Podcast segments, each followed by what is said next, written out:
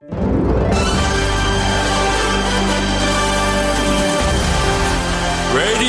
Nikkei. 5時から正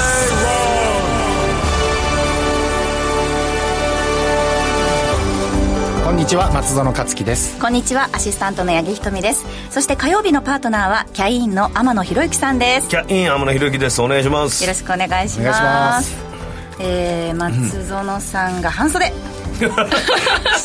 どうして。え今日上着は何着てんですか？T シャツにアウターだけなんですよ、はい、でアウターはもうダウンとかにしてんですか？いやもうダウンまでいかないんですけどペペラペラの でウィンドブレーカーみたいな。そうそうそう。寒いか暑いかがわからない天気なのでまあ、あそうですね。最近ずっと。今日20度いったよま日中はね関た。東暑くて、で、うんあのここ入ってきてもそうですけど、まあ、ここのね、あの中はエアコン効いてるんです。よ、スタジオは。ただはい。そこスタジオ出ると暖房効いてるんですよ、どっちなのよ。全全体的に統一してほしいしてほしいんです。で、冬服着る人たちって、その暖房の世界の中で苦しんでいるわけですよね。多分。暑い。暑すぎるとか。暑いからね、うん。なぜそれを許容してるのかがああ僕は T シャツでいるからその変化に敏感だけど他の人は受け入れてる理由がわからない。暑いだろうと。なぜ怒り出さないのかと。大体ね間ぐらいの服を着てるからですよ。極端なんですよ。T シャツの人いないから。半袖です。八木さんも半袖。ニットだしね。はいやそうなんですよね。だからあったかいんですよ。半袖でも同じ。そうなんだな、えーそうなんだいやでも本当にお天気が全く分からなくて、えっと、また寒くなってで、また、ねえこの間雨の時なんかは8度ぐらいしかいかなかったですよ。それがまた20度でしょ。どういうことなんですか。ねえ。ちょっと皆さん体調管理には本当十分にお気をつけください。本当本当。さ T シャてツの人が言うことじゃない でもま松尾さん元気ですよね T シャツ着てるると元気なんですよ。それね小学校の半ズボンの男の子の言ってること 風に負けないっていう。寒風摩擦的な感じなんですか？なる痩せ我慢ですよえーさて、今日はですね番組前半今更聞けない IT テクノロジーやアプリのコーナーに関して、えーお届けしていきます。そして CM を挟んでグローバルマーケットトピックのコーナーです。今日もたくさんお話しいただきますが特にねグローバルマーケットトピックの方はいろいろとお話ししたい項目があるということで、打ち合わせの時にどうせ全部は喋れないんだろうなっていうふうに おっしゃってましたけれどもなるべく消化できるようにい。きたいと思います、そして番組後半ではゲストをお招きしてお話伺ってまいります。今日も皆さんからのメッセージお待ちしております、えー番組旧 TwitterX ですね。こちらをフォローして「ハッシュタグご時世」アルファベットで「ハッシュタグご時世」でつぶやいてください。5時から正論今日も盛りだくさんの内容でお送りしていきます。5時から正論ラジオ日経5時から正論をお送りしています。この時間は今さら聞けない IT テクノロジーやアプリのコーナーです。今日取り上げる話題ですがえーマイクロソフトコパイロットスタディオ。うんスタジオ。スタディオ。スタジオ。スタディオスタジオじさすがあの英語のね勉強されてるから発音がねあのねもう響きをそのまま言うだけは得意なんですよ。ということで、まあ、マイクロソフトに関する話題ということですよね、うん。マイクロソフトですね今回、もうそのもうキーワードとしては、GPTs っていうものとコパイロットっていうキーワードになるんですよ。これが来年というか、まあ、これから一生僕らにつきまとってくるキーワードになる、でブレイクするのがもう来年ですか？2024年はもうこれが当たり前にいる。付きまとって背後霊みたいなもんですか？なのでそう。みあの大体その AI の話になるんですけど、AI って加速度的にこうめちゃめちゃ進化してるよねっていう進化のスピードが、あここまで来てるんだっていう状況が。すごいでしょ？うん。でそれに追いつけるかどうか。でそのアルトマンの、あのーオープン AI のアルトマンの行ったり来たり問題もあったじゃないですか、あれ根幹にあるのは AI の脅威に関するそうそうそうそう。人間超えていくみたいなね、うん。でその人間を超える脅威っていうものが本当に目の前に来ちゃってる。もう来ちゃってる。そうなんですよ、でそこにどう寄り添って生きていくかっていうのを考えることも必要な話題でもある、うん。おおそのものなんですね、はいはいはい。でまず GPTs から説明しますね、うん。はい。GPTs はそのチャット GPT のあの有料版、うん。あのフランクにまあフランクにっていうか多分普通に使ってる人っていうのは、普通に使ってる人いるのかな？一回使ってみたっていう人の場合は GPT-3 かな、はいそうですね。無料だとそうですでねデータデータリソースとしては2021年？うんぐらいのデータリソースしかないんですけど、ああそうなんだ。うん。あの有料版になると新しい最新のデータでやるんですよ、ほうほうほう。でそうすると俺ももうキャインのツッコミの方ってなるかななる。なるんです。前のね21年はボケになってたから。おかしいですよ。途中で変わったわけないですもんね。でチャット GPT の有料版にすると、この GPTs っていうのが使えるようになるんです、それはさだってさ松園さん無限にさネットの情報でどっからあのむあの吸い上げてるか分かんないけどそれは同じじゃないの？同じじゃないですね、GP、チャット GPT の場合は、汎用的な質問に対して汎用的に答えてくれるっていうようなものだったんですけどその自分のための細かい？そうです。うん。ある特定の分野ある特定のリソースに強化したものが、あとオリジナルの、まあまあ、コパイロットとして作れる、まあ、あのビルディング機能を持っているのが GPTs なんですね。めっちゃ自分に役に立つアシスタントを育てるみたいなこと？そうです。例えばもうお笑いにはひたすら詳しい GPT 作りたいなとか。そういうことなんです。ああなんか経済情報に詳しいうん。GPT 作りたいなすごい。それが作れるだからリトル鎌田さんみたいな。あ作れる作れる作れる。できるわけ？でこれがえっとチャット GPT、あ GPTs は、えっと、オープン AI のイベントでオープン AI デブデーっていうのが、その1月あち16日かな、あ16日だったか先週ぐらいにあったんですよ、今月の頭かな？それぐらいにあったんですよ。でそこで発表されたんです。ととにかく11月に上旬に、はい。で発表の途端これがオープンになって申し込みが殺到しちゃって、う有料版にアップグレードできなくなっちゃったんですもう受付停止してるんですよ今も。そうなんですか？すごい。すごいアクセスで対応できない有料版が。有料版はもうダメですって。ちょっと待って。受付停止。これは絶対に株価上がるじゃん。確かに。でそんな中八木さんは有料版使ってるっていうのが僕。がえ私なぜそうか何のためにと思って。どういうなんかあの汎用的な質問じゃない。何何について聞いてんのそんなマニアックな。あのメイクの仕方とか。陣中短くさせるメイクってどうしたらいいですかとか。それはすっごい丁寧に教えてそれは汎用的な質問じゃないからやっぱり。じゃあまあでもお金をかけてね。だからその 何それ誰に勧誘されたの？いや松園さんじゃないですか。絶対使えるようになっといた方がいいいいよって言ってたから。あとあの、うん。経済関係のそのゲストの方とかとお話ししてても、なんかこう例えばその、えっと、グラフとか、データさえ入れておけば、作ってくれるってすごい便利だから絶対使った方がいいよって。あだからそのいチャット GPT は一般的なあれだけど、もっと専門的だから絶対それの方がいいよっていうことで。有料版だと最新のデータをリデータリソースでやってくれるので うん。すごい優位性は増すわけですよ。有料版じゃなかったら2021年かな、そのデータリソースになっちゃうので。古いのね。古いんで。最新のデータに追いついてない。さ2年前の流行ったメイクになっちゃうもんね。それじゃ困るから。本当に。最新の流行ったメイクにしないとまずいわけよ。でもね。そうだ。それだ。ガングロのギャルみたいになっちゃう出てきたらと困りますからね。確かに。そうだけど。ルーズソックス履かれても困るわけだから 何年前の情報なのよ。でもまあこういう使い方じゃないんですよね。そういうんじゃない。あそうじゃない。で その有料版を持っている状況だと GPTs が使えるんですよ。そうなんですね。だけど今あまりにも申し込み殺到しちゃったのであるとまあつぶやいたんですねツイあのうんツイポストしたんですよ、もうちょっと受付停止にしたよ。だからもう今も停止中。新規の申し込みはできない状況なんですよだからぜひこれねやってほしいの八木さんに。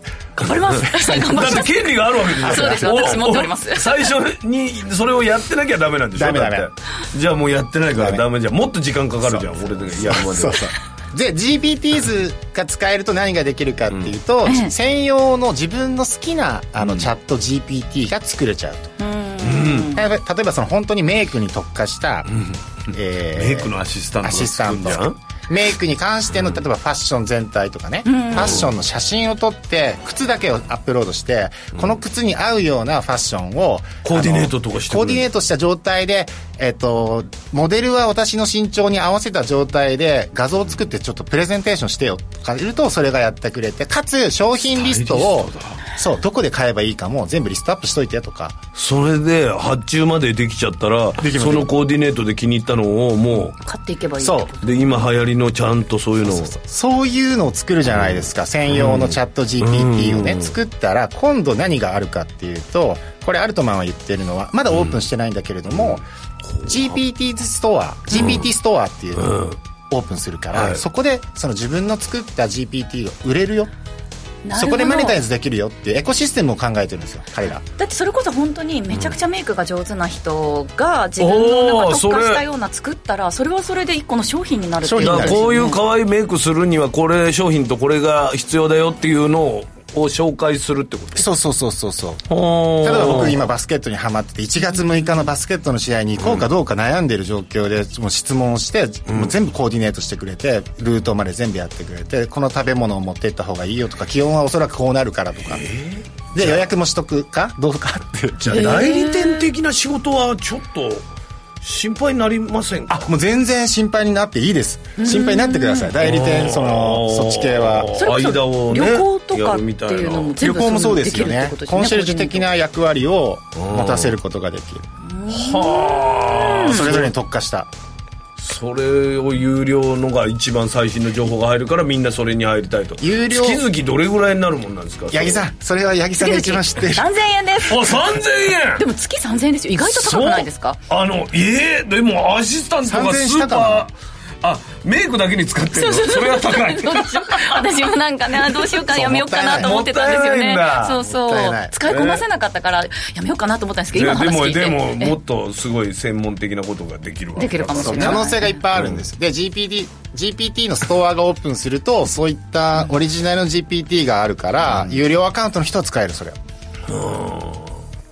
あそれでも世界中の人が使って月3000円入るコンテンツなんてもうネットフリックスとかよりもす高いもんね、まあ、その制作者にいくら入るかっていうのはまだわからないんですけどうん。ただそのアップルストアがとか Google プレイがああやって流行ったようにそのエコシステムを一つ作るっていうのがすごく重要なんですよ。生態系を作るっていうので彼はこれで生態系を作るって言って作れるんるのでですね。うん、でこれがすごいことですね。これがあのライバルいないの？いないいないのか。あライ一バルいない人勝ちなんだ、アシスタント。まあ、イーロン・マスクが出してるものもこれから出てくると思うんですけど。やっぱりさおもてなしの精神がある日本が作ったものがなんか優しいとかさそういうのない日本は、えっと、日本はこういったそのソフトウェアテクノロジー分野においては圧倒的に遅れているので、もう取り戻せない時間があるんですよ。なるほど。じゃあどちらかというとそのあの GPT ストアの方で頑張る感じですか？一人一人が。一人一人人がそうかな？そうかな？日本は？違う。日本はずっと私言っているように科学分野、技術のテクそうだ。ノそうそう。メカニックの分野。そっちで頑張りましょうっていうのが私の話。でちょっと話戻します。ね、はい戻して。すいません。でこの GPTs も同じようにコパイロットっていう概念です、コパイロットその副操縦士を作ろうようん。だから来年からはずっとコパイロットっていうキーワードがもう当たり前になってるだから助手がいるわけですよね。ドライバーの横で道順を教えてくれる。てくれるコドラがいるっていうことのコパイロットのねね。ラリーのコドはいはいラはい、がいるように。めちゃくちゃすごいもんあれ、そうそうでだからこういうこともできる。YouTube の動画を見なくても、あのちょっと YouTube 動画ちょっと長いからちょっと見ない見見たくないなとか。でも情報は知りたいなってまとめておいてくれると。かこれあ自分のさ未来なんて何があるかわからないぜなんつったけどこれ発展したら大体未来見えちゃうね。見え見え見えやばいやばいやばいやばい。そう。でこれはじゃ今ちゃんとあの GPTs のお話ですね、で次今から喋るのはコパイロットスタジオスタジオはあのマイクロソフトの Office365 に搭載している、はい。えー追加料金それが11月16日から発表されたのが、えー20ドル、だから365ユーザーっていうのは 2B 向けにあるじゃないですか。会社、企業は使ってますよね、365 365を使ってる人は、えーお365コパイロット使ってる人はコパイロットスタジオが使えるんです、うん。で、これは何ができるかっていうと、えーマイクロソフトが提供しているのでマイクロソフトの厳しいあのデータセキュアな環境ではい。それが使える。しかもマイクロソフトはさまざまなオフィス系のソフトを出してますよね、Excel、Word、PowerPoint、Teams とか、えー、とあとはですね SaaS サービスに連携ができて、ERP とか分かります？えっ、と企業が経営判断を素早く動かすために、いろんなシステムを統合してることをこう ERP って言うんですけど、で SAP っていうそのソリューションがあるんですよ。例えば事業計画書とかをその ERP シス,、システムで全部統合するんですね。売上とかも全部統合するんですよ、そういったデータってあの企業は導入してるんですよ結構、で企業マイクロソフト365も導入してるし、はい、そこにこのコパイロットスタディオを提供すると何が起きるかっていうと、うんえー、毎週の会議のために、えー、業務進捗報告書とかを書いてたものが必要がなくなってえー？えー、それがやってくれるの？コパイロット。全部やってくれて、えー、えー、コパイロットに、えー、今期のバジェットに対予算に対して、うん、あといくら使えるかなとか、うん、そして売上としては何件何件でいくら足りないかなとかいうのをじゃあ資料化しといてくれと。でパワーポイントに資料にしてかつそれを出来上がったら Teams のスタッフに全部投げてくれと。Teams マイクロソフトの Teams また LINE に投げといてくれ。で、えー、その Teams の中で会話をしてえー、その資料に対するポジネガポジティブネガティブ判定を行ってその資料がどうだったかっていうまで全部レポートで一回送ってくれよ。っていうようなことが。そこまでやっちゃうの？そうですそうですすごい。それ相当な人員削減になるんじゃないの？そのあれですよ。その議事録書いてる人もいらないし、うん、資料作成のための会議もいらないし、うん、資料作成のための会議とかね、うん、みんな好きなんですよ、ああいうああいうその俺出たことはないけど、自分を虐げる行為結構虐げる行為。好きなんで。M 気がある。心の中にみんなあるんですよ、そういうのいらなくなっちゃう、そういうのが来ると、うえ一気にリソースの再配置が必要になってくるんですよね,、使わなくなったリソース人的リソースをどこに再配置しようかとか、こういう時代がもう目の前に。だから僕マイクロソフトってすごいなと思っててマイクロソフトはプログラマーにとって必要な GitHub っていうソースコードのね、うん、あの管理する GitHub も買収しましたし、この前ゲームのアクティビティビジョンかな、うん、もう買収したし。だからもっと先を見てこれが絶対必要になるっていうのがもう見えてる見えてるんですよ。マイクロソフトとにかくすごいんです。全然アマゾンより僕すごいと思いますし、グーグルよりすごいと思ってるし、よくアメリカ株とかでグーグルの SaaS サービスって全然好調じゃなかったよねとか言うんですけど、当たり前じゃないかと。グーグルの SaaS サービス誰が使ってると思うそうか。な検索とかもそのマイクロソフト意外と例えばその、うん、オフィスでなかなかこうそのグーグル使えなかったりするから、うん、結構そのマイクロソフトの検索システムを導入してる企業っていうのが意外と多いって聞いて、その機密性がすごいんですかやっぱり。マイクロソフトの検索を使わないっていうのは今までグーグルに慣れててグーグルのインターフェースの前そもそも我々何使ってたかっていうと、あのあれですよヤフーとか。ですよね、使ってたわけです、そのインターフェースが変わりつつあるっていう状況ですね、あのヤフーのインターフェースからグーグルのインターフェースに変わり、でそれがさらに今はチャット GPT のような対話型の検索エンジンに変わったと。そういう時代の変化が今起きてる状況なんでこれについていかないとそこのトップがマイクロソフト。そうそうそう。ついていった方がいい。何がなくなるって何が残るんですマイクロソフトは確実に残りますよね、うん、どういう人材が残るそれを使いこなせる人材、えっと、今度これを構築するためのライトエンジニアっていうあのノーコードエンジニアが勢力を伸ばしてくるんですよ。ノーコードエンジニア。ノーコードエンジニア。これローコードって言ってあのドラッグドロップとかで作るんですけど、はい、やっぱそこの作る判定の中でも、えっと、演算子とかやっぱ入れたりするんです。ブーリアン判定とか、トゥルーアフォルスとか入れるんですよ、フォルスだったらこっちにとか、そういう簡単な、うん、二択みたいなことをやってるわけです。もう他にもいろいろあるんですけど、そういう簡単なライトなプログラマーライトプログラムそれをノーコードプログラムローコードプログラムっていうそういったエンジニア層っていうのはライトエンジニア層っていうのはこれから急拡大してくる。逆にゴリゴリのエンジニアは2つに分かれる。めちゃくちゃ AI を作る側のエンジニアになるかすごいな。それ最先端行かないといけないじゃん、うん、そうなんですよ、うんだから普通に日本はあの深海とかに潜ってあの エネルギーを探した方がいいの？そう金を探しに行こうとか。でもその凄さっていうのを実際にね使ってみないとわからない八木さんもったいない。そうですそうですね。使ってても分かってないっていう。そうですね。ちょっといろいろ考えてみようかなと思います。はい。えーここまでは今さら聞けない IT テクノロジーやアプリのコーナーをお届けしました。この後はグローバルマーケットトピックをお届けします。Radio 5時から Stay Wrong 企業トップが語る威風堂々。毎週水曜日夕方4時40分からオンエア。パーソナリティの毎度相場の福の神藤本信之さんが厳選した上場企業の経営トップをゲストに迎え事業展望や経営哲学などを伺いつつトップの人となりにも迫るインタビュー番組です。企業トップが語る威風堂々はラジコタイムフリーポッドキャストでも配信中ほら聞いてやポッドキャストで配信中の番組、高井宏明と横川楓のお金の話。資産運用には関心があるけど何から始めていいかわからないそんな投資の初心者に向けた金融教育番組です楽しくお金の知識が身につく話をお届けします。ポッドキャストで毎月第2第4木曜日朝6時に配信中。ぜひ聞いてください。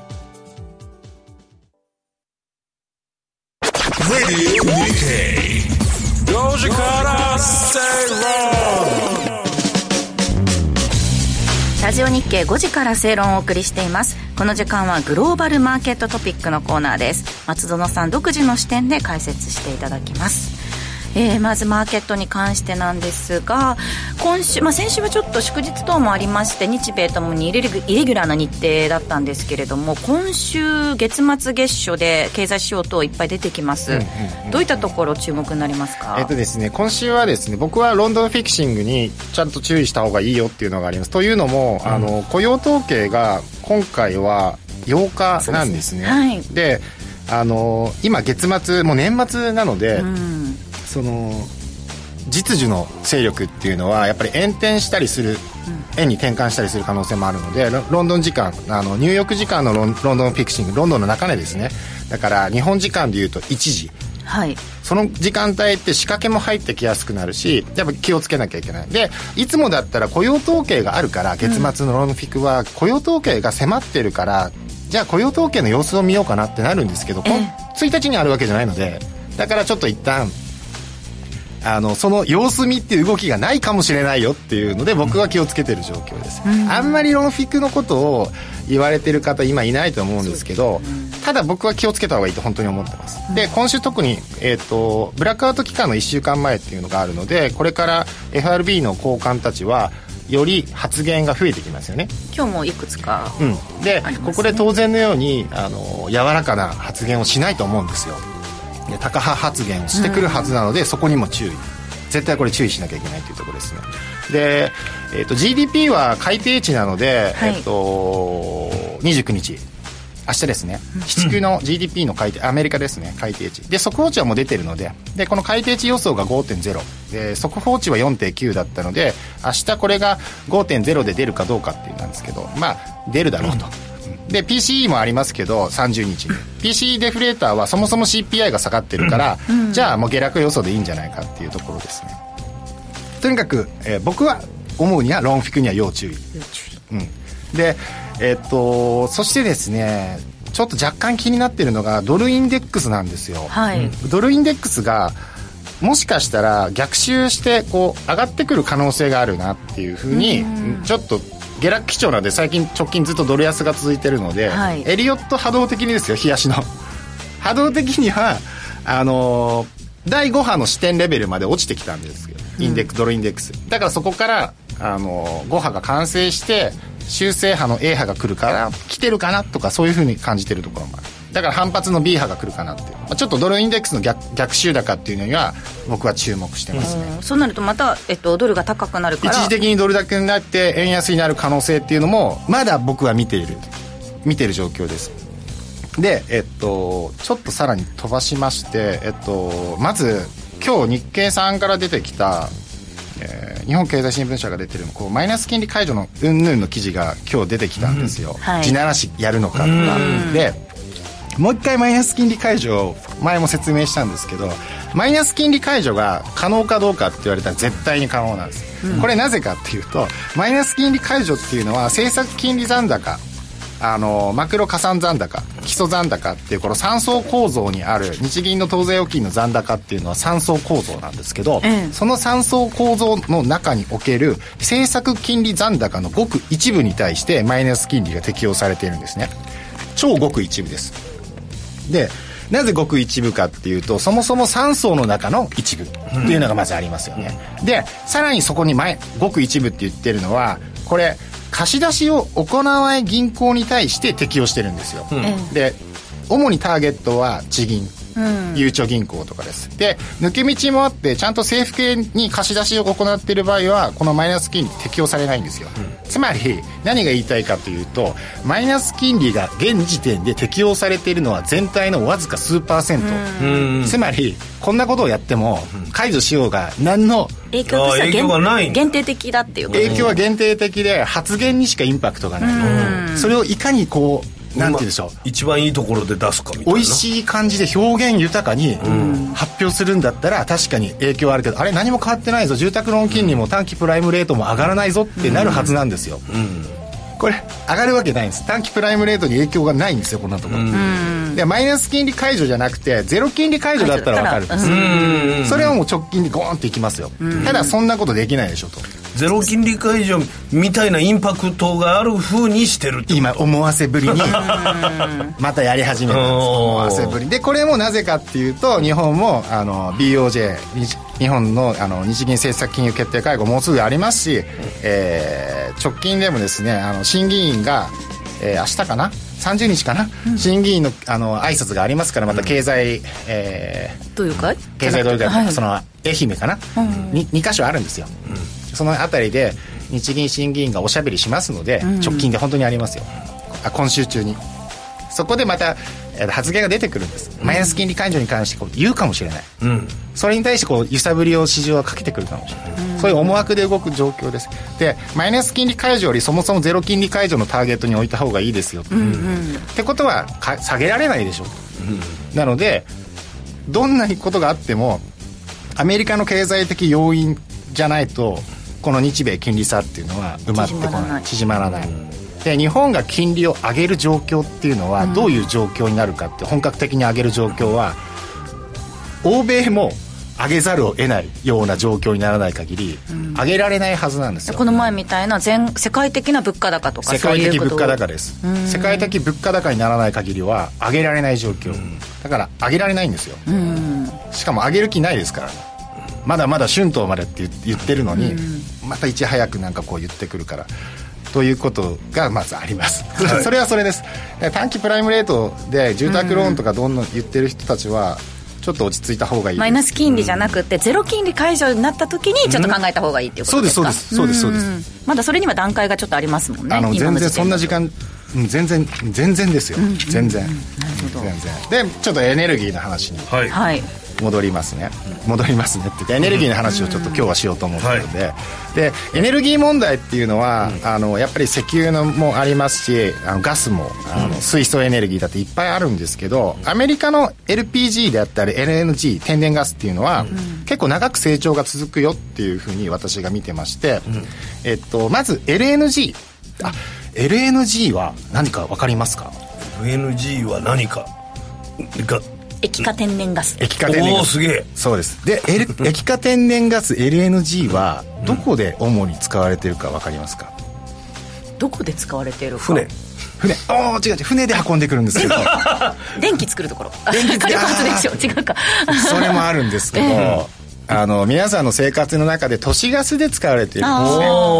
都市ガスで。で、LNG はその熱量発火する力っていうのが LPG より少ないので、LPG を若干こう混ぜて都市ガスっていうのができてるんです、でちなみに日本の東京都心の、えー都市ガスはどこから引っ張られてきてるかっていうと新潟県なんですけど、新潟県は天然ガスが出るので、あと千葉県も、はいはいはい。新潟県からずーっと東京ラインっていうラインをとパイプラインをガスを通しそうですよ。ええそうなんです。じゃあて天然の資源で賄えてるの？そうなんです。に新潟県はだからあのと都市ガスが結構行き,、行き渡って家当たって家にあるんだじゃああのボンベみたいなのボンベじゃないです。LPG それは LPG です。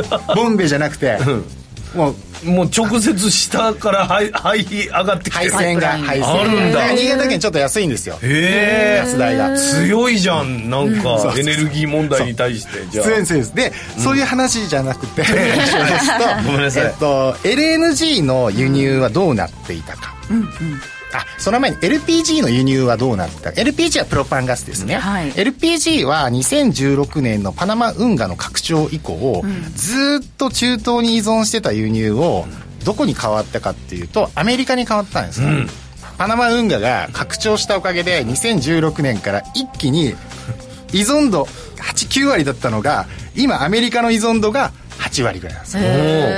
ずーっと LPG 今、完全にもらってるんですよ、アメリカから。で、えっと、ここからさらにそう想像ができるのは、じゃあ LNG の方もアメリカからもらえるんじゃない、うんうんうん。っていうことなんですよ、今までオーストラリアからもらってたんですね、でじゃあ LNG ってさっきも言ったように液化なしなきゃダメなんですよ、天然ガスを、液化する設備が必要なんですね、液化する設備が整うアメリカっていうのが今いっぱい投資をしてるんですよアメリカ。設備投資をして、うんえっとそれどこの会社だったかな？ちょっとえっと忘れましたけど、あこれあれだ。エアプロダクツケミカルズっていう、アメリカの、えっと、ガスの製造の世界3位のあのティッカーシンボル APD っていうこれ米国の株があるんですよ、米国の会社の株が。でそこは水素のあの製造の世界第3位とかなんですけど、水素以外になんと液化天然ガス天然ガスの液化装置っていうのを作ってる会社ですねでここの投資額を見てみると分かるんですよ、めちゃめちゃ今取れた天然ガスを液化しようとしてるじゃんと、じゃあこの液化したやつってどこに運ぶの、タンカーで運ぶよね。日本に運ぶよね、ということが分かるんですよ、はい。で天然ガスってパイプラインで本来通してますからね、アメリカとアメリカは本来はカナダから実はパイプラインでもらってたんですよ。はい。それが自分のところで。あの見つかったから、シェールガスが見つかった。んで、はいはいはい。自分のところで作って、自分のところで消費したんだけどどうしようどうしようってなって、なみんな欲しがってるからじゃあ輸出しようか。って。で、ええ超上がってるんです輸出額がアメリカの。めちゃくちゃですよめちゃくちゃで一番の客に日本がなりそうなんです日よ本は世界の3位なので消費の。世界、せ地球上の消費の3位なのでどん。どんどんどん日本は欲しどんどん買ってるわけなんでで中東依存からアメリカ依存に。完全に変わりつつある。だから今後も依存する つまり依存する。存するしアメリカのそういった、えっとエアプロダクトケミカルズとかの設備投資。液化天然ガス装置に対する設備投資を見て、あれいけるんじゃねっていうのを、ちょっと今日はアメリカの話でしたけど、アメリカだとむしろそっちエネルギーに関してまだまだちょっと稼げる状態ということですよねこれから。めちゃくちゃ稼げるんですよ。より日本への意見が強くなりそうだよね。そうですね。何も言えないだよこれ。そう 何も言えない。何も言えない。何も何も言えねえっつって。何も言えないんですよ。そういうのが。なかなか古いですけど。古いんだ。引き出しがね。はいということで、えーここまではグローバルマーケットトピックのコーナーをお届けしました。この後はゲストをお招きします。Radio Nikkei 5時から正論あのリートの祭典が福岡で開催。ラジオ日経プロネクサス東京証券取引所共催。J リート各社が集結する J リートファン in 福岡を12月9日土曜日福岡ファッションビル8階 B ホールで開催します。ラジオ日経でもおなじみの出演者の特別公演や J リート基礎公演もあります。抽選で100名様を無料ご招待。お申し込み詳細についてはラジオ日経ウェブサイトのイベントセミナー欄 J リートファン in 福岡をクリック。US Stock Market Press 平成のぶしこぶし吉村隆です。アメリカ株投資やってみたいけどどこから手をつけたらいいかわからないというそこのあなた。この番組でアメリカ株投資のポイントを一緒に学んでいきましょう。US ストックマーケットプレスは毎週水曜夜10時30分から YouTube でも配信中5時から正日経5時から正論をお送りしています。火曜日のこの時間ゲストをお招きしてお話を伺います。今日は個人投資家の川崎ドルエモンさんにお越しいただきました。よろしくお願いします、はい、川崎ドルエモンです。よろしくお願いします。えー、ドルエモンさんにお越しいただいたということは、うん、やはり、今日はアノマリ,、アノマリに関しては、はい、ドルエモンさんこの前回の出演の時のアノマリって全,、全部当てて全部当たった、はい、ボロ勝ちのはずですよ。ボロ勝ちの。どうなんですか？雰囲気めちゃくちゃ悪かったのに11月は株上がりますって言ってたんですよね、その通りになりました。なりましたねアノマリすげえって。はい。アノマリ通り結構株はアノマリ聞くので、僕も今年から実は株知識投資始めましたけど FX だったんですもんね今まで。そうなんですよ。FX やっぱアノマリちょっと聞きづらくて株だとすごい聞くので。ようこそ。ようこそ風で今のところは。側の人間じゃないんだけどはい、でまあ先月はあの、コストコ株が上がりやすいみたいなブラックフライデー効果がありますよということで、まあ、コストコ株も上がったんですけども皆さんブラックフライデー何か買いましたか、セールうんよくわかんないもの買っちゃった。まあ、あの欲しくないもの買っちゃった。まあいろいろ皆さんあのセールでたくさんもの買うと思いますけど、まあ小売はそれで先週はすごいあの株上がりやすかったんですよ、でえ物買うと何が起こるかっていうと物流がたくさん動く、あそうですねということで今週はですねそのブラックフライデーセールがまあ少し続いてますけども、まあ、今週から物流がその発送が始まるということで。ちょいずれで？そうですねなので今週からすごい物流が活発化するので、うん、あのそういう物流系の株がすごい上がりやすいですよね。買っちゃおうかな、はい、で日本株の中であの海運業かなり強くてですね今週、うん、今週ですね、はい、えー、今週日本郵船、えー、商船三井、えー、川崎船飯野海運、えー、NS ユナイテッドは、えー、70 9%以上の確率で、えー、今週株が上がる8割かなはい過去のデータからは。としてね、海運株ほぼ8割。これだけ買っとこうこの5つ、はい、僕もあの 商船三井あの、まあ、実は買ってて。今日今日あの今日ここブラブラしてたら商船三井ってすぐすぐそこなんですよ。そうですそうです。ああそうなんだ。ここに本社あるんだっていう。直接直接商船三井に行っても買買えないですよ。お宅の株 まあ自分の買った株がこんな近くにあるんだと思って株券面白いですね。株券 はい、であのそれ以外でもあの倉庫。あのやっぱ物流ってあの倉庫も必要ですので物を置く場所。倉庫の株も結構強くてですね、えー、三菱倉庫とか住友倉庫。えー、あと日本トランスシティっていう株が、えー、約76%以上の確率で、えー、過去上昇していたと今週ですね。ということで、はい、今週は海運と倉庫業がかなり強いということがあります、まあ、ただ海運業今日下がってるんですけどね。でもじゃあ逆に狙い目なんじゃないですか、はい、まあ明日さ、まあ、今週末まで、はい、おしめおしめおしめの可能性を見てるんですけどさらにも落ちる可能性があるから、はい、難しいけどね。押し押しめはい。それ以外もですね あのやっぱ紙製品とかもブラックフライデーでやっぱ皆さん消耗品ですので買いますので紙パルプのあのオージホールディングスは79%の確率で今週上昇して上昇していた確率になっていますのでまあ、そういったオージーホールディングス株にもうちょっと上がりやすい可能性はあるのかなと思います。でちょっと理由は分かんないんですけどあとゴム製品業のブリヂストンとか三菱、えー、ミスベルトさんとかも、えー、結構80%ぐらいで株の上昇率出てる高校の時の先生が彼氏にタイヤあげたって言ってましたから、はい、えー、そういう需要もあるんじゃないですか？わかんないけど。彼氏にクリスマスプレゼントタイヤあげようかなって思って一回もないなそれ。そうですよね。空気圧が低いのかなとかさ そういうのあったらあれだけど。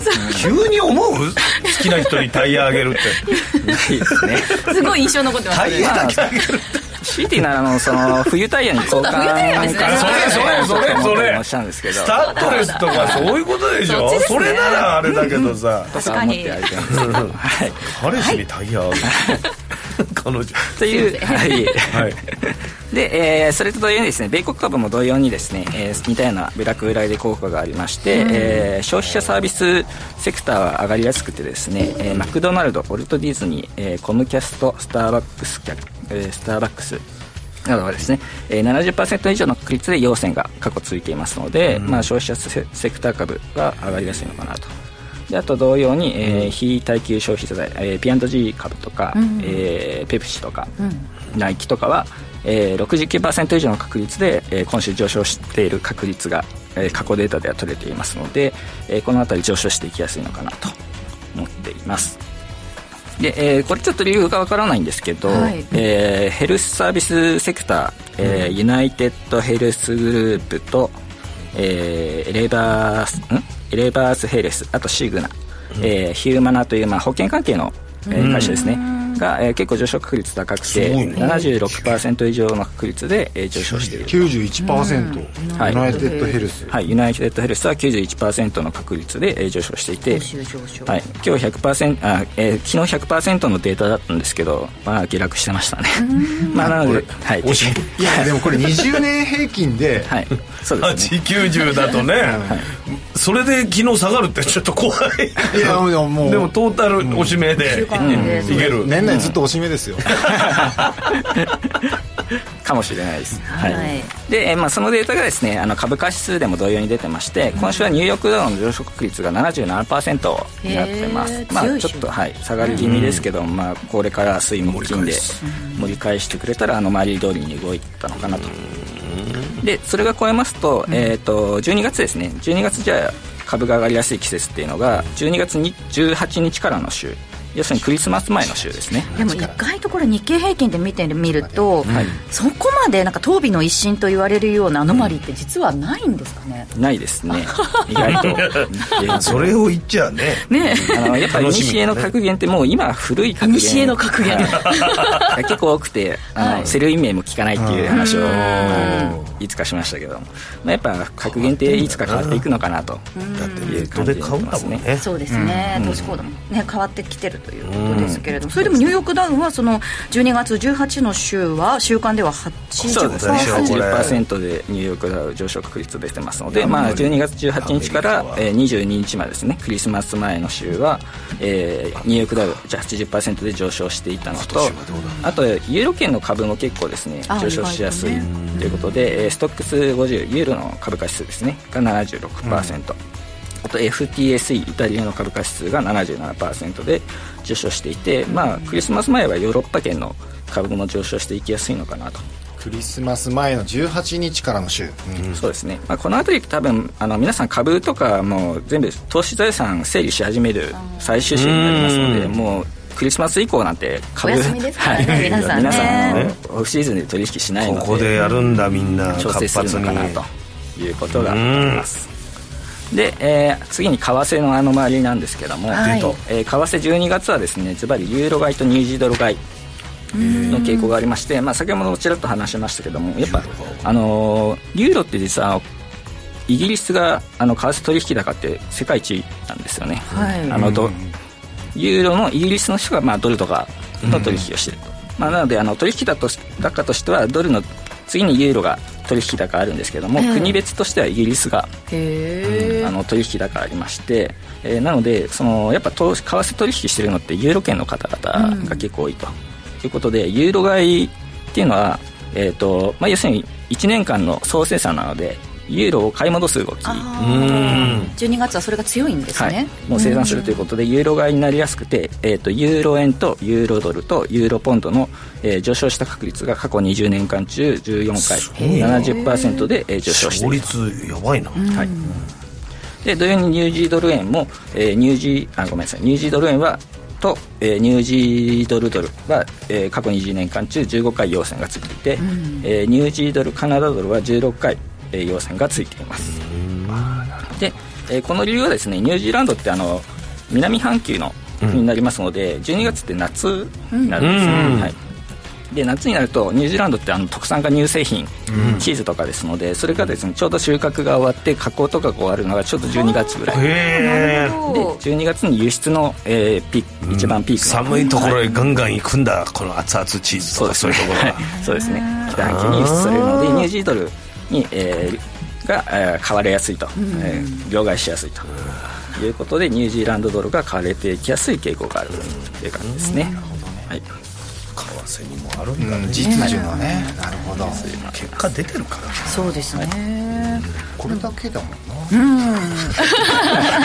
あの周り投資だけですもんね。そうです。すげえ。すごいですよね。すごいねしかもですよ今年から始められた株に関してはですね今年から始められたということなので。かなりの勝率でしょ、はい。今月どれぐらい買ったんだろうと気になってしょうがない。そこはあんまり言いたくない。そう。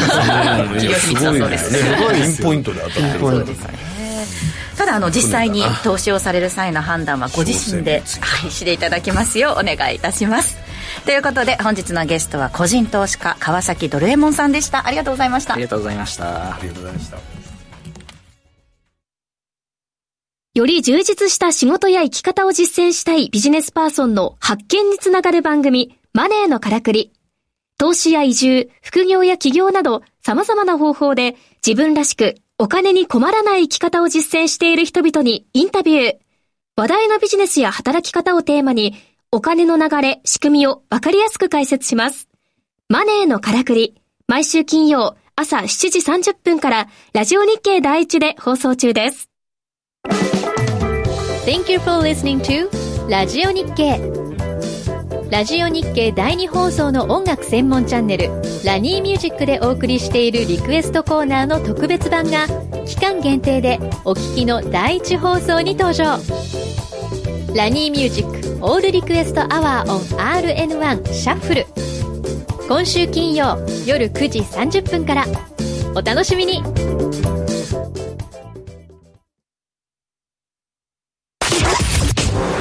5時から。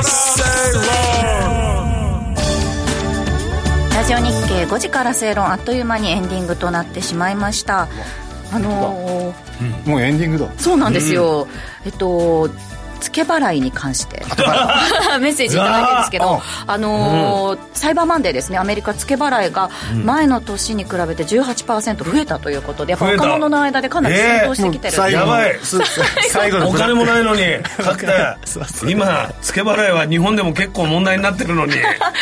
そうそうですね。そうだよ。違ったそうですね。違った職種の方では付け払いがね、ま、付け払いっていう名前じゃないけど。ええー、全く同じメッセージをいただきました、うん、そうですよね。ねこれがね。でも消費の国なんだなアメリカっていうのは。根強いですね。すごいですね。根強い。じゃあ絶対クリスマスあかんじゃんそうやっぱり。いやよかったんですもんねクリスマス商戦ね。全体的に。オンラインによりしょあの消費めちゃめちゃ良かったああそう私もなんかあんまりそんななんですかねブラックフライデーとかそこまで自分の中で馴染みがあったわけじゃないんですけど、八木さんは、はい、とにかくそのやるべき使うべき使うべきチャット GPT もそうだけど 後払いとかもガンガンガンガンやってみて。ガンガンどうしよう破産しちゃったら。参った参った。全部流行りのやってほしい。全部手出しちゃって。そうです。使い切れてないっていうのがね 今日ちょっとちゃんと抑えてるからいいじゃない？いやいやいやいや、うん、さっきあのチャット GPT のその、えっと、4のバージョンで、うん、天野さんのこと調べたらちゃんとツッコミ担当って書いてありましたありがとうございます。最新では俺ツッコミになることができました。ありがとう。これぐらいね精度が違うってことですよね。2年前はボケでした。いやいやずっとツッコミなのよ俺32年、ね、どこの情報なのよ。ねえ。そう私もなんかずっと声優って言われてたんですけど3の方では本になったちゃんとあのフリーアナウンサーって書いてあるやっぱり信用度が上がってるそうなんです。経済専経済専門のアナウンサー？あって名乗ったことはないです。はい。違う。それじゃない。そう。フリーアナウンサーって書いてました。ゆっくり松野さんも調べましょう。謎が多いから。確かに。皆さんもぜひ使って。写真も別人みたいになってるいやいやそれ新しいものをとにかく使ってみるということがね、大事なことですよね。大事ですよ、えー、5時から正論ここまでのお相手は松園克樹と天野博之と八木ひとみでした。明日も夕方5時にラジオ日経でお会いしましょう